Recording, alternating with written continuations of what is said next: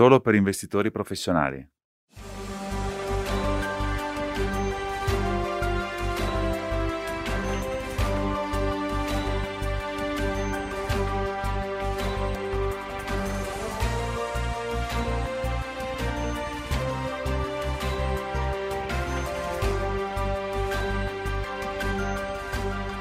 Good morning. Buongiorno, buongiorno, eccoci ancora a Morning Espresso. È mercoledì, il 3 febbraio e se siete in diretta, se ci state seguendo, come sempre, naturalmente avete l'opzione della mh, traduzione simultanea in diverse lingue di cui potete usufruire e anche il tasto per le domande e risposte. Ci potete sempre mandare le domande anche a nordeafans-nordea.com. Benissimo, quindi questa mattina parleremo di ESG e naturalmente la prima parte è con noi Helen Noring, che è un'analista ESG nel team di investimenti responsabili. Buongiorno Helen, ci sei? Buongiorno, Bene, bene, allora tu lavori a Stoccolma, come vanno le cose lì? Beh, tra l'altro adesso sta, sta nevicando, quindi veramente pieno inverno. Siamo nel paese delle meraviglie qui. Davvero, sembra bellissimo.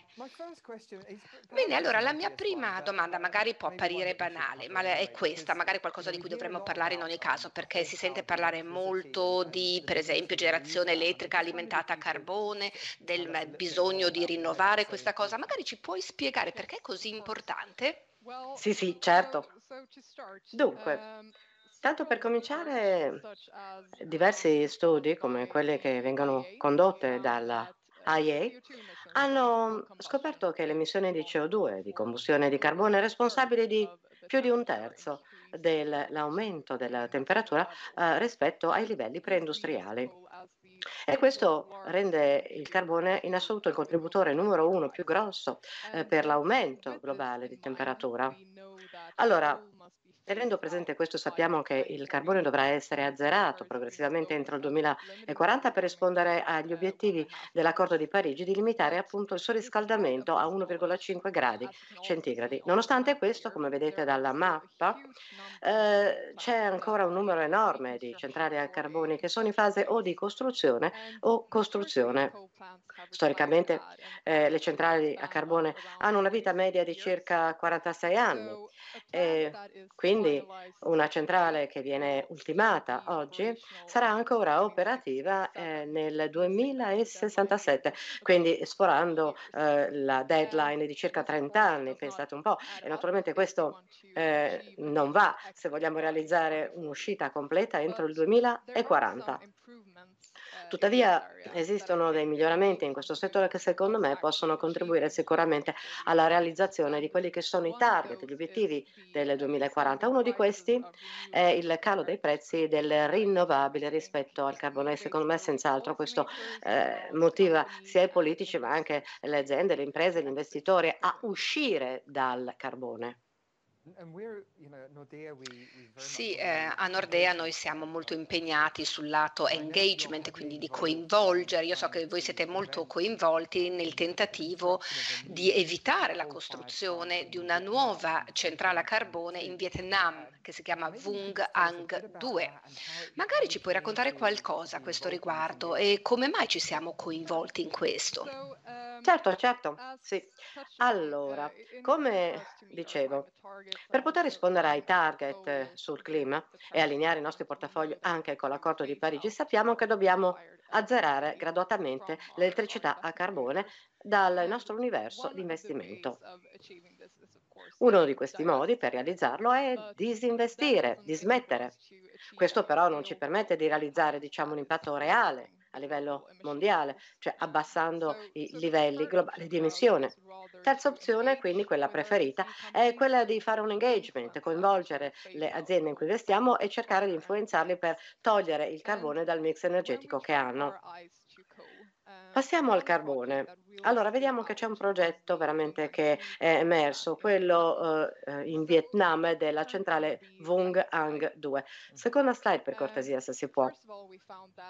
Qui vedete, abbiamo scoperto che i livelli di emissione di questo progetto eh, si stima che siano almeno tre volte tanto i livelli del di una centrale media, diciamo, eh, nell'Unione Europea, la Cina, gli Stati Uniti e via discorrendo. Abbiamo anche eh, scoperto che l'impatto ambientale e lo studio di conseguenza che è stato condotto su questo progetto ha veramente un sacco di cose che non vanno, dei vizi di forma e questo è un esempio che non è riuscito a, a valutare, a considerare i rinnovabili come un'alternativa al carbone e direi che è clamoroso dato la competitività a livello di prezzo dell'energia pulita oggi. Secondo, Vungang è stato ritardato moltissimo come progetto nel corso degli anni. La costruzione della centrale era già stata approvata, pensate, nel 2009 e doveva entrare in funzione pochi anni dopo.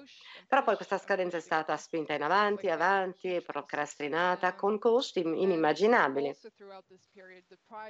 Nello stesso periodo, tra l'altro, il prezzo delle energie rinnovabili è crollato. Quindi non solo questo è un investimento non interessante lato ambiente, ma lo è anche non interessante interessante dal punto di vista finanziario. E poi un altro motivo per cui vogliamo fare l'engagement è legato agli aspetti di salute e di sicurezza legato a questo progetto. Per esempio ci sono degli studi che ci stanno segnalando che una centrale a carbone che è già eh, in attività eh, nello stesso sito dove dovrà essere costruita a Bungang già comunque ha provocato eh, delle conseguenze negative gravissime per la salute come per esempio eh, delle patologie eh, cardiache o polmonari molto gravi. Tutti questi fattori hanno portato portato alla nostra decisione di eh, coinvolgerci con le aziende che sono legate a questo progetto.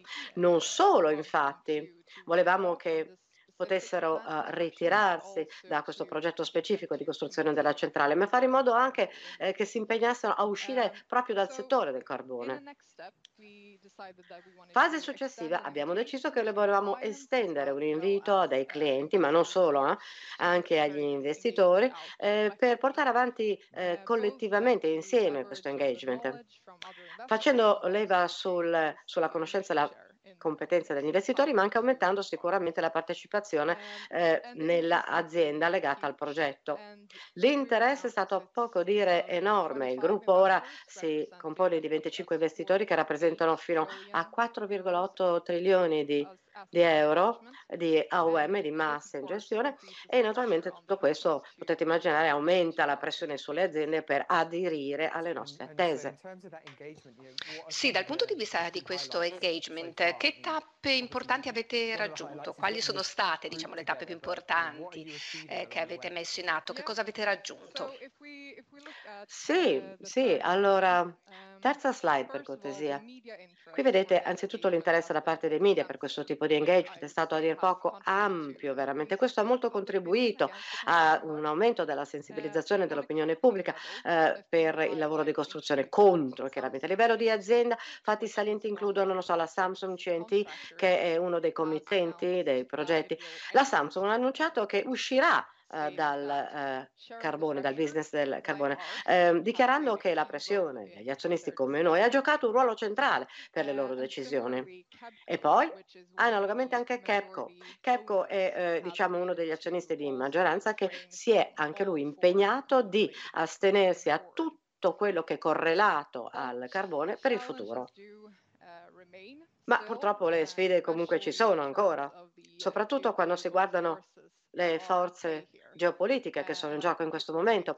E mi viene in mente qui, sto pensando proprio alla Cina, al Giappone, due paesi che contribuiscono proprio alle aziende statali che sono qui coinvolte in questo progetto, ma tra l'altro anche alcune banche che eh, rimangono coinvolte anche se le giustificazioni e argomentazioni finanziarie sono debolucce. Ma la ruota sta girando. Il Giappone, anche la Cina e pure il Corea del Sud, dove sono eh, localizzate basate queste, queste, aziende hanno tutte fatto un impegno, preso un impegno di azzeramento eh, per i prossimi eh, due mesi. Quindi qui c'è una spinta, un momento, uno stimolo sia a livello di numero di aziende che si tirano fuori dal progetto, ma anche che al tempo stesso si impegnano a uscire dal settore del carbone. Ecco perché siamo così decisi a tenere la rotta e continuare a fare engagement coinvolgendo le aziende su questo tema scottante. Eccellente, grazie veramente questo sembra essere solo l'inizio di un viaggio e quindi terremo sott'occhio eh, le, questa cosa sicuramente e ti voglio ringraziare tantissimo per essere stata con noi Helen e sicuramente ti faremo tornare successivamente per avere un aggiornamento di tutto questo. Grazie per avermi invitato Paul. Bene, quindi possiamo passare diciamo, alla parte centrale della nostra sessione. È con noi Ted Hurst. Ted, eh, Ted è a capo del nostro team dell'Emerging Market Debt e anche il gestore della nostra eh, strategia Emerging Stars Bond Fund. Quindi Ted ci sei, mi senti? Sì, sì, ti sento, ti sento. E anche tu mi senti? Certo, ti sento benissimo, ottimo. È francamente difficile cominciare con un grosso sorriso sopra che abbiamo sentito diciamo, tutte quelle notizie da, da Ellen, che Elena ha condiviso con noi, tra l'altro molto attuali e sono anche presenti nei nostri portafogli. Ah sì, cavolo, se io fossi una centrale a carbone sarei già stato dismesso. Sarei sparito dalla circolazione. Um, Bene, quindi grazie. Quindi abbiamo visto un forte eh, rialzo eh, nel numero di investimenti azionari responsabili con strategie ESG che sono state lanciate sul mercato, invece molto meno per quanto riguarda l'obbligazionario. Essendo io un fan dell'obbligazionario, mi chiedo perché succede questo. Beh, una grande domanda questa. Mm, peraltro è giusto, sembrerebbe che noi dell'obbligazionario abbiamo perso un pochino di terreno, l'ondata iniziale che abbiamo visto eh, nei eh, fondi SG azionari eh, da lanciare. Forse uno dei motivi è che beh, l'obbligazionario molto spesso viene vista come un asset classe istituzionale e quindi in questo contesto grosse quote componenti dell'obbligazionario sono molto più caute a muoversi, si muovono con i piedi di piombo. A volte invidio quelli dell'equity, per esempio che ti possono raccontare delle storie di Facebook e di Tesla. Con noi non è così, si tratta più di gestione del rischio. Eh, come dire, eh, questo è il posto dell'obbligazionario in portafoglio che è lievemente diverso e questo forse ha eh, portato a questo effetto un po' trailing di ritardo, ma premesso questo, ora come ora direi che eh, il settore è molto interessante, tutto quello che sta succedendo nel reddito fisso, nelle emissioni, perché abbiamo l'impiego dei proventi, giusto? Cioè eh, puoi vedere diciamo più emissioni di eh, strutture legate alla sostenibilità, ai green bond, quindi stiamo recuperando il terreno. Certo, tu stavi, ti stavi raffrontando a un gestore di azionario, naturalmente loro hanno non soltanto una delle belle storie, ma eh, loro ovviamente hanno anche più opzioni perché eh, voi non avete solo i corporate, avete anche i sovrani, avete anche i quasi i sovrani, quasi sovrani e quindi un lavoro molto più difficile suppongo da fare. Ma quali sono i dati eh, per quanto riguarda il lato sovrani? Sì, sì, abbiamo portato una slide a questo riguardo. Qui vi faccio vedere che cosa ha costruito insieme il team con il team di Responsible Investment, RA. Eh, potete vederlo come modello top-down ci dà uno scenario, eh, una visione d'insieme dei fattori ESG a livello però sovrano. Quindi l'abbiamo scomposto in tre componenti e abbiamo costruito poi eh, delle eh, serie di dati eh, individuali, per esempio l'economia in transizione, l'esposizione al cambiamento climatico, che poi usiamo e mettiamo insieme per avere sostanzialmente una view top-down di che cosa? Della situazione, dello scenario eh, nell'universo eh, eh, dei sovrani che ci interessa. Questo modello, tra l'altro, ha una frequenza di aggiornamento che è trimestrale. Tra l'altro,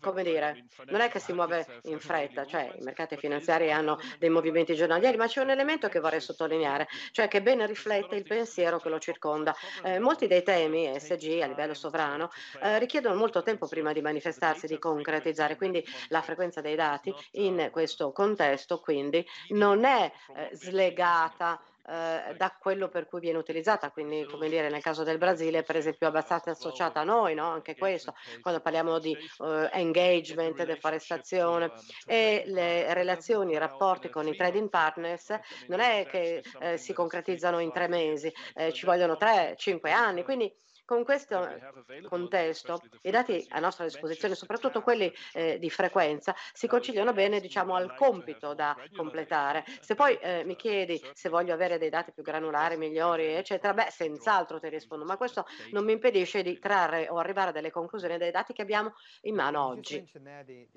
E tu hai parlato di engagement e naturalmente per Nordea questo è molto importante sia sul lato azionario che sul lato obbligazionario. Ancora una volta quando abbiamo parlato l'ultima volta abbiamo proprio parlato di questo engagement, per esempio c'era l'esempio del Brasile con la deforestazione.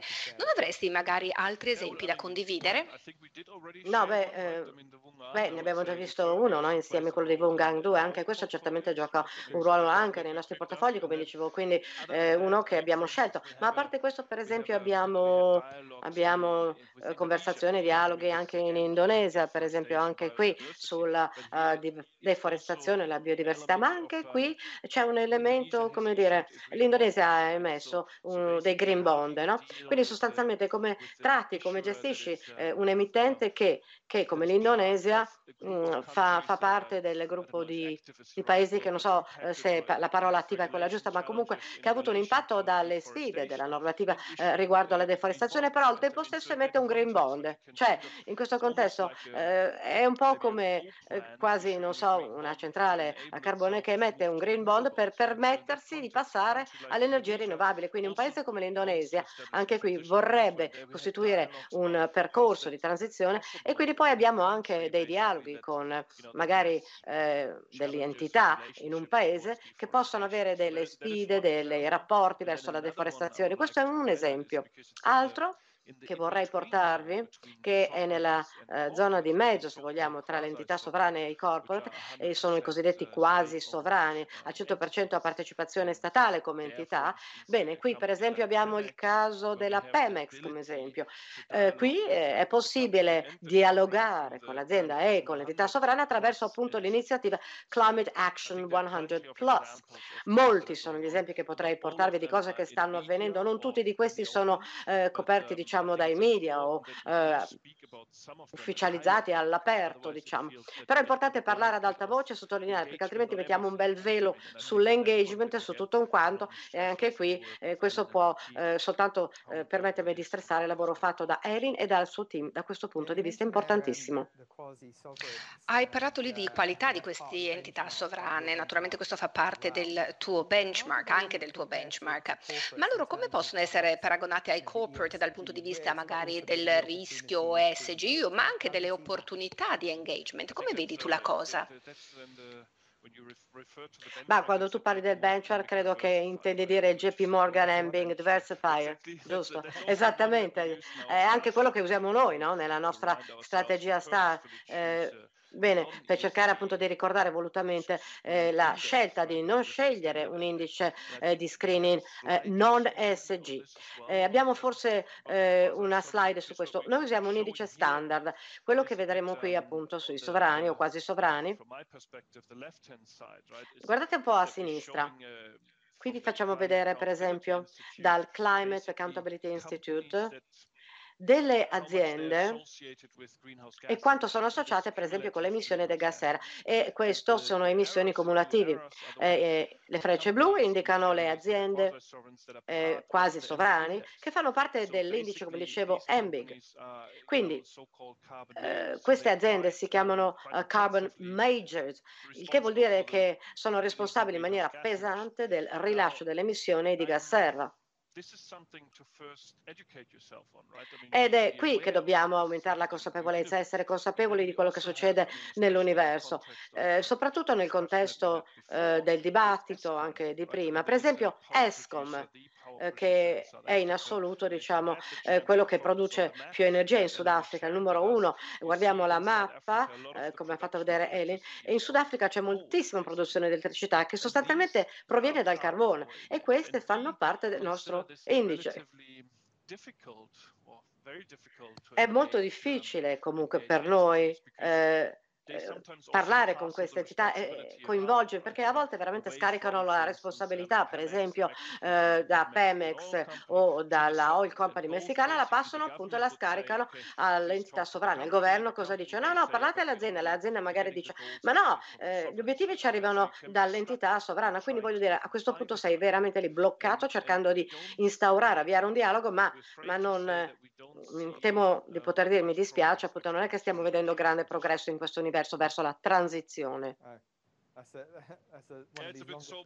Sì, certo, è lungo il messaggio. Questo punto, ma eh, in cambio però si vede un'altra cosa, eh, magari soprattutto nell'universo corporate, per dare magari un massaggio un attimino più ottimista.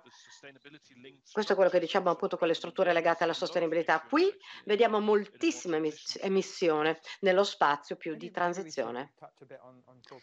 Ecco, forse potremmo parlare adesso di corporate, abbiamo parlato di sovrani, di quasi sovrani e il corporate è un'altra parte. Bene, ti volevo chiedere eh, come integrate l'analisi dei fondamentali con il lato ESG? Come funziona esattamente per quanto riguarda i corporate? Certo, certo. Allora magari vediamo insieme la nostra metodologia, facciamo vederla magari con l'aiuto della slide, ci fa vedere, ecco, esatto, come gestiamo la situazione. Allora, vedete qui, Cosa facciamo? Prima facciamo uno screening di selezione SG, eh, poi vedete un'analisi SDG e un model, modeling finanziario. Eh, tre input per i nostri investimenti e le decisioni. Lo screening SG chiaramente lo facciamo insieme al team di eh, investimenti responsabili, tutto insieme ci sono degli analisti che fanno la selezione iniziale, però poi appunto ce ne sono altri che vanno a valutare i dettagli e certificano il tutto. Il rischio SG è questo, cioè eh, come agisce l'azienda, come tratta i propri dipendenti, questo ce lo dicono questi dati, come tratta l'ambiente, cioè il rischio in azienda. Ma non ci siamo fermati lì, siamo andati oltre.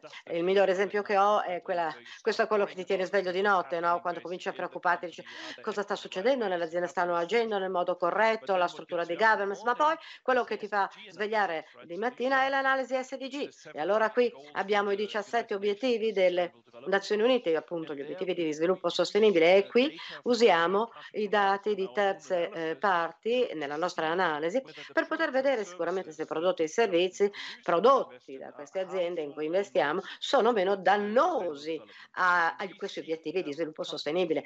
Cerchiamo quindi delle aziende che appunto non siano dannosi ma eh, preferibilmente se si può appunto spingere, spingano l'SDG appunto creando un ambiente eh, con dei prodotti e dei servizi dove appunto gli SDG potranno essere più facilmente eh, raggiunti. Questo è soltanto eh, l'inizio di un modo di pensare basato sull'impatto, impact type, cioè che tipo diciamo di impatto i prodotti e servizi hanno. Lo facciamo perché uno, naturalmente perché è bello, è straordinario, eh, fa sentire bene portare avanti gli SDG, eh, fare in modo che avvengano, ma l'altro elemento per esempio è quello eh, degli stranded assets, degli incagliati, dei beni incagliati. Noi crediamo appunto che i modelli di business allineati a questi obiettivi siano molto più resilienti, meno e minore il rischio di stranded asset e meglio queste aziende appunto tematicamente hanno comunque un futuro più eh, diciamo brillante strutturalmente rispetto a quelle non allineate. È importante ricordarlo.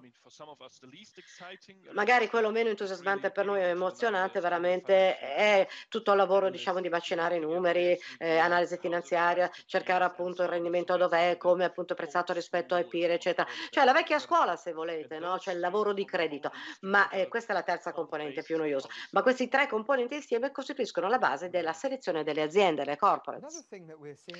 Altra cosa che stiamo vedendo è all'interno del tuo spazio stiamo vedendo sempre più emissioni eh, di obbligazioni sostenibili. Ecco, noi leggiamo che abbiamo per esempio i green bond, i social bond, abbiamo i sustainable bonds. Magari eh, ci puoi raccontare un po' che cosa sono queste? Che differenze ci sono tra uno e l'altro? Certo, certo. Allora, mh, ma gli standard che li dirigono sono un po' complessi. Naturalmente vi do soltanto uno sguardo veloce, un'occhiatina, ma tutto quello che hanno in comune, per come la vedo via, è il concetto appunto dell'impiego dei proventi.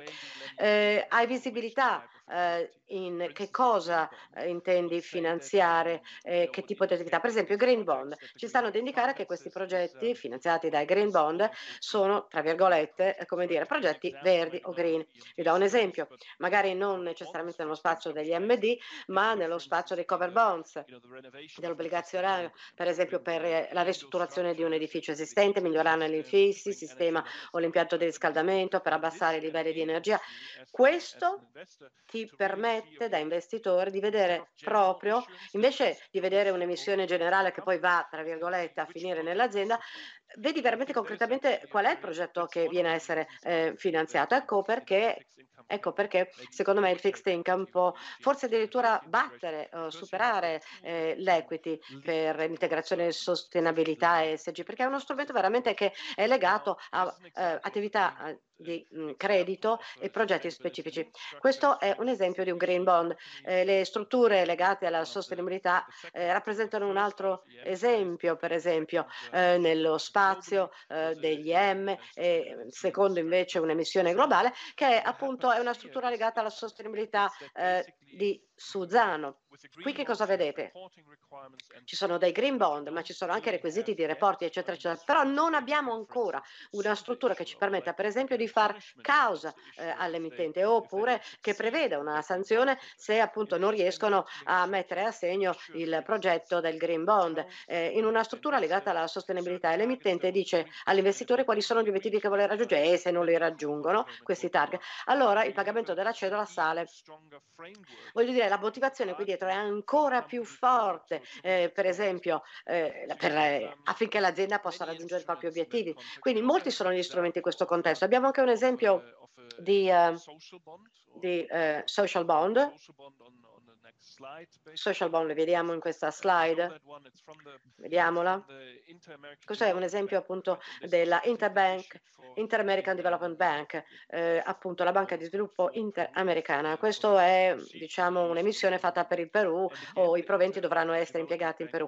E ecco, questa banca, la Inter-American Development Bank, ha comunque una varietà di progetti in cantiere, ma questa struttura in modo particolare è stata impiegata per esempio per un progetto che riguarda eh, l'education, l'istruzione, programma occupazionale per i giovani nella banca.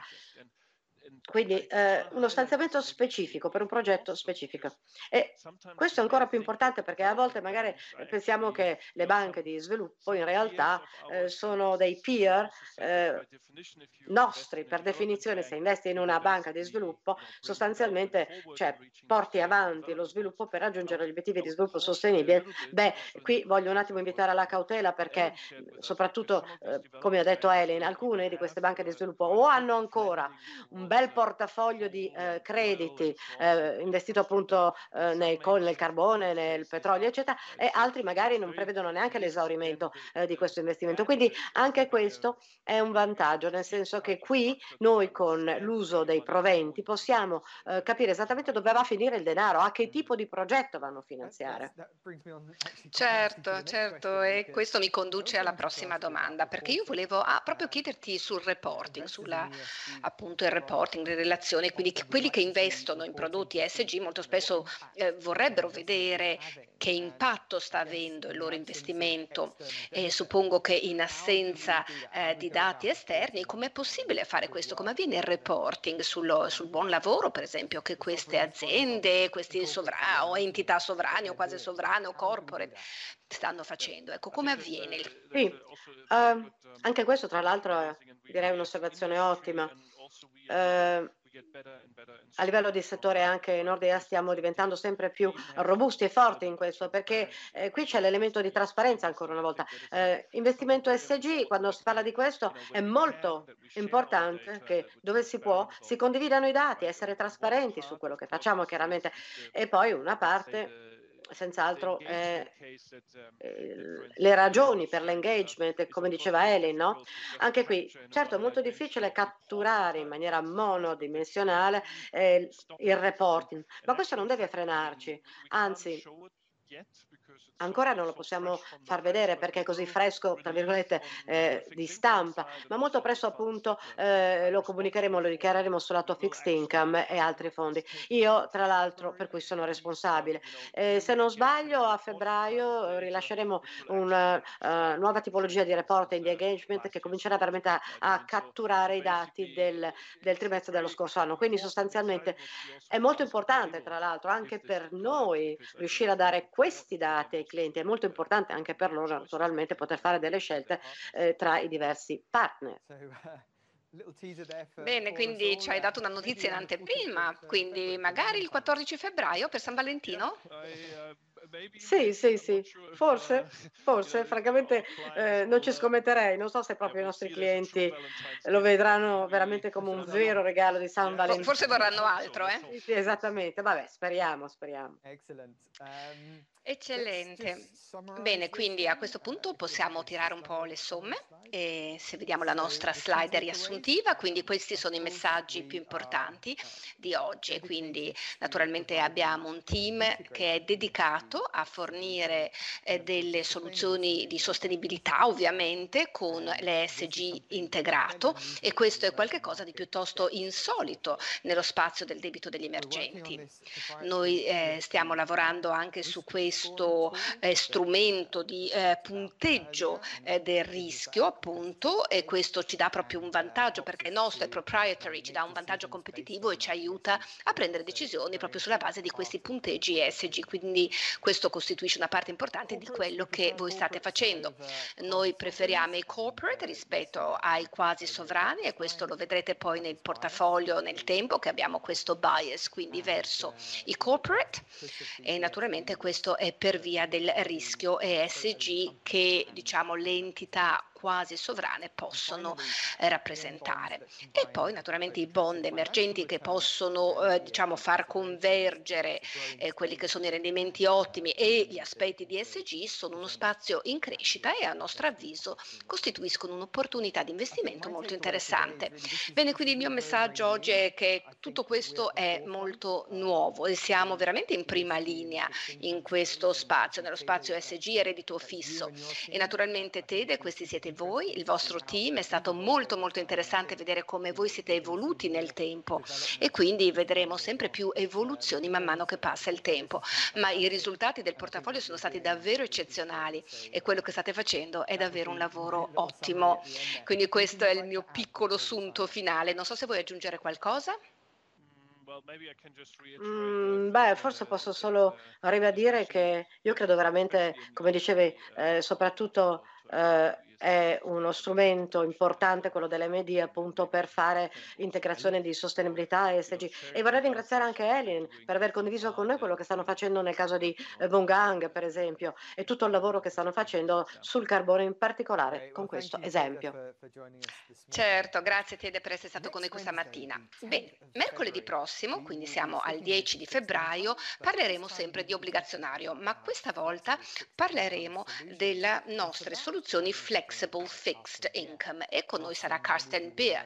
Carsten, come saprete, fa parte del nostro team multi-asset con base a Copenaghen e quindi mi raccomando collegatevi con noi mercoledì prossimo. Nel frattempo non dimenticatevi di visitare il nostro microsito che troverete su nordea.lu.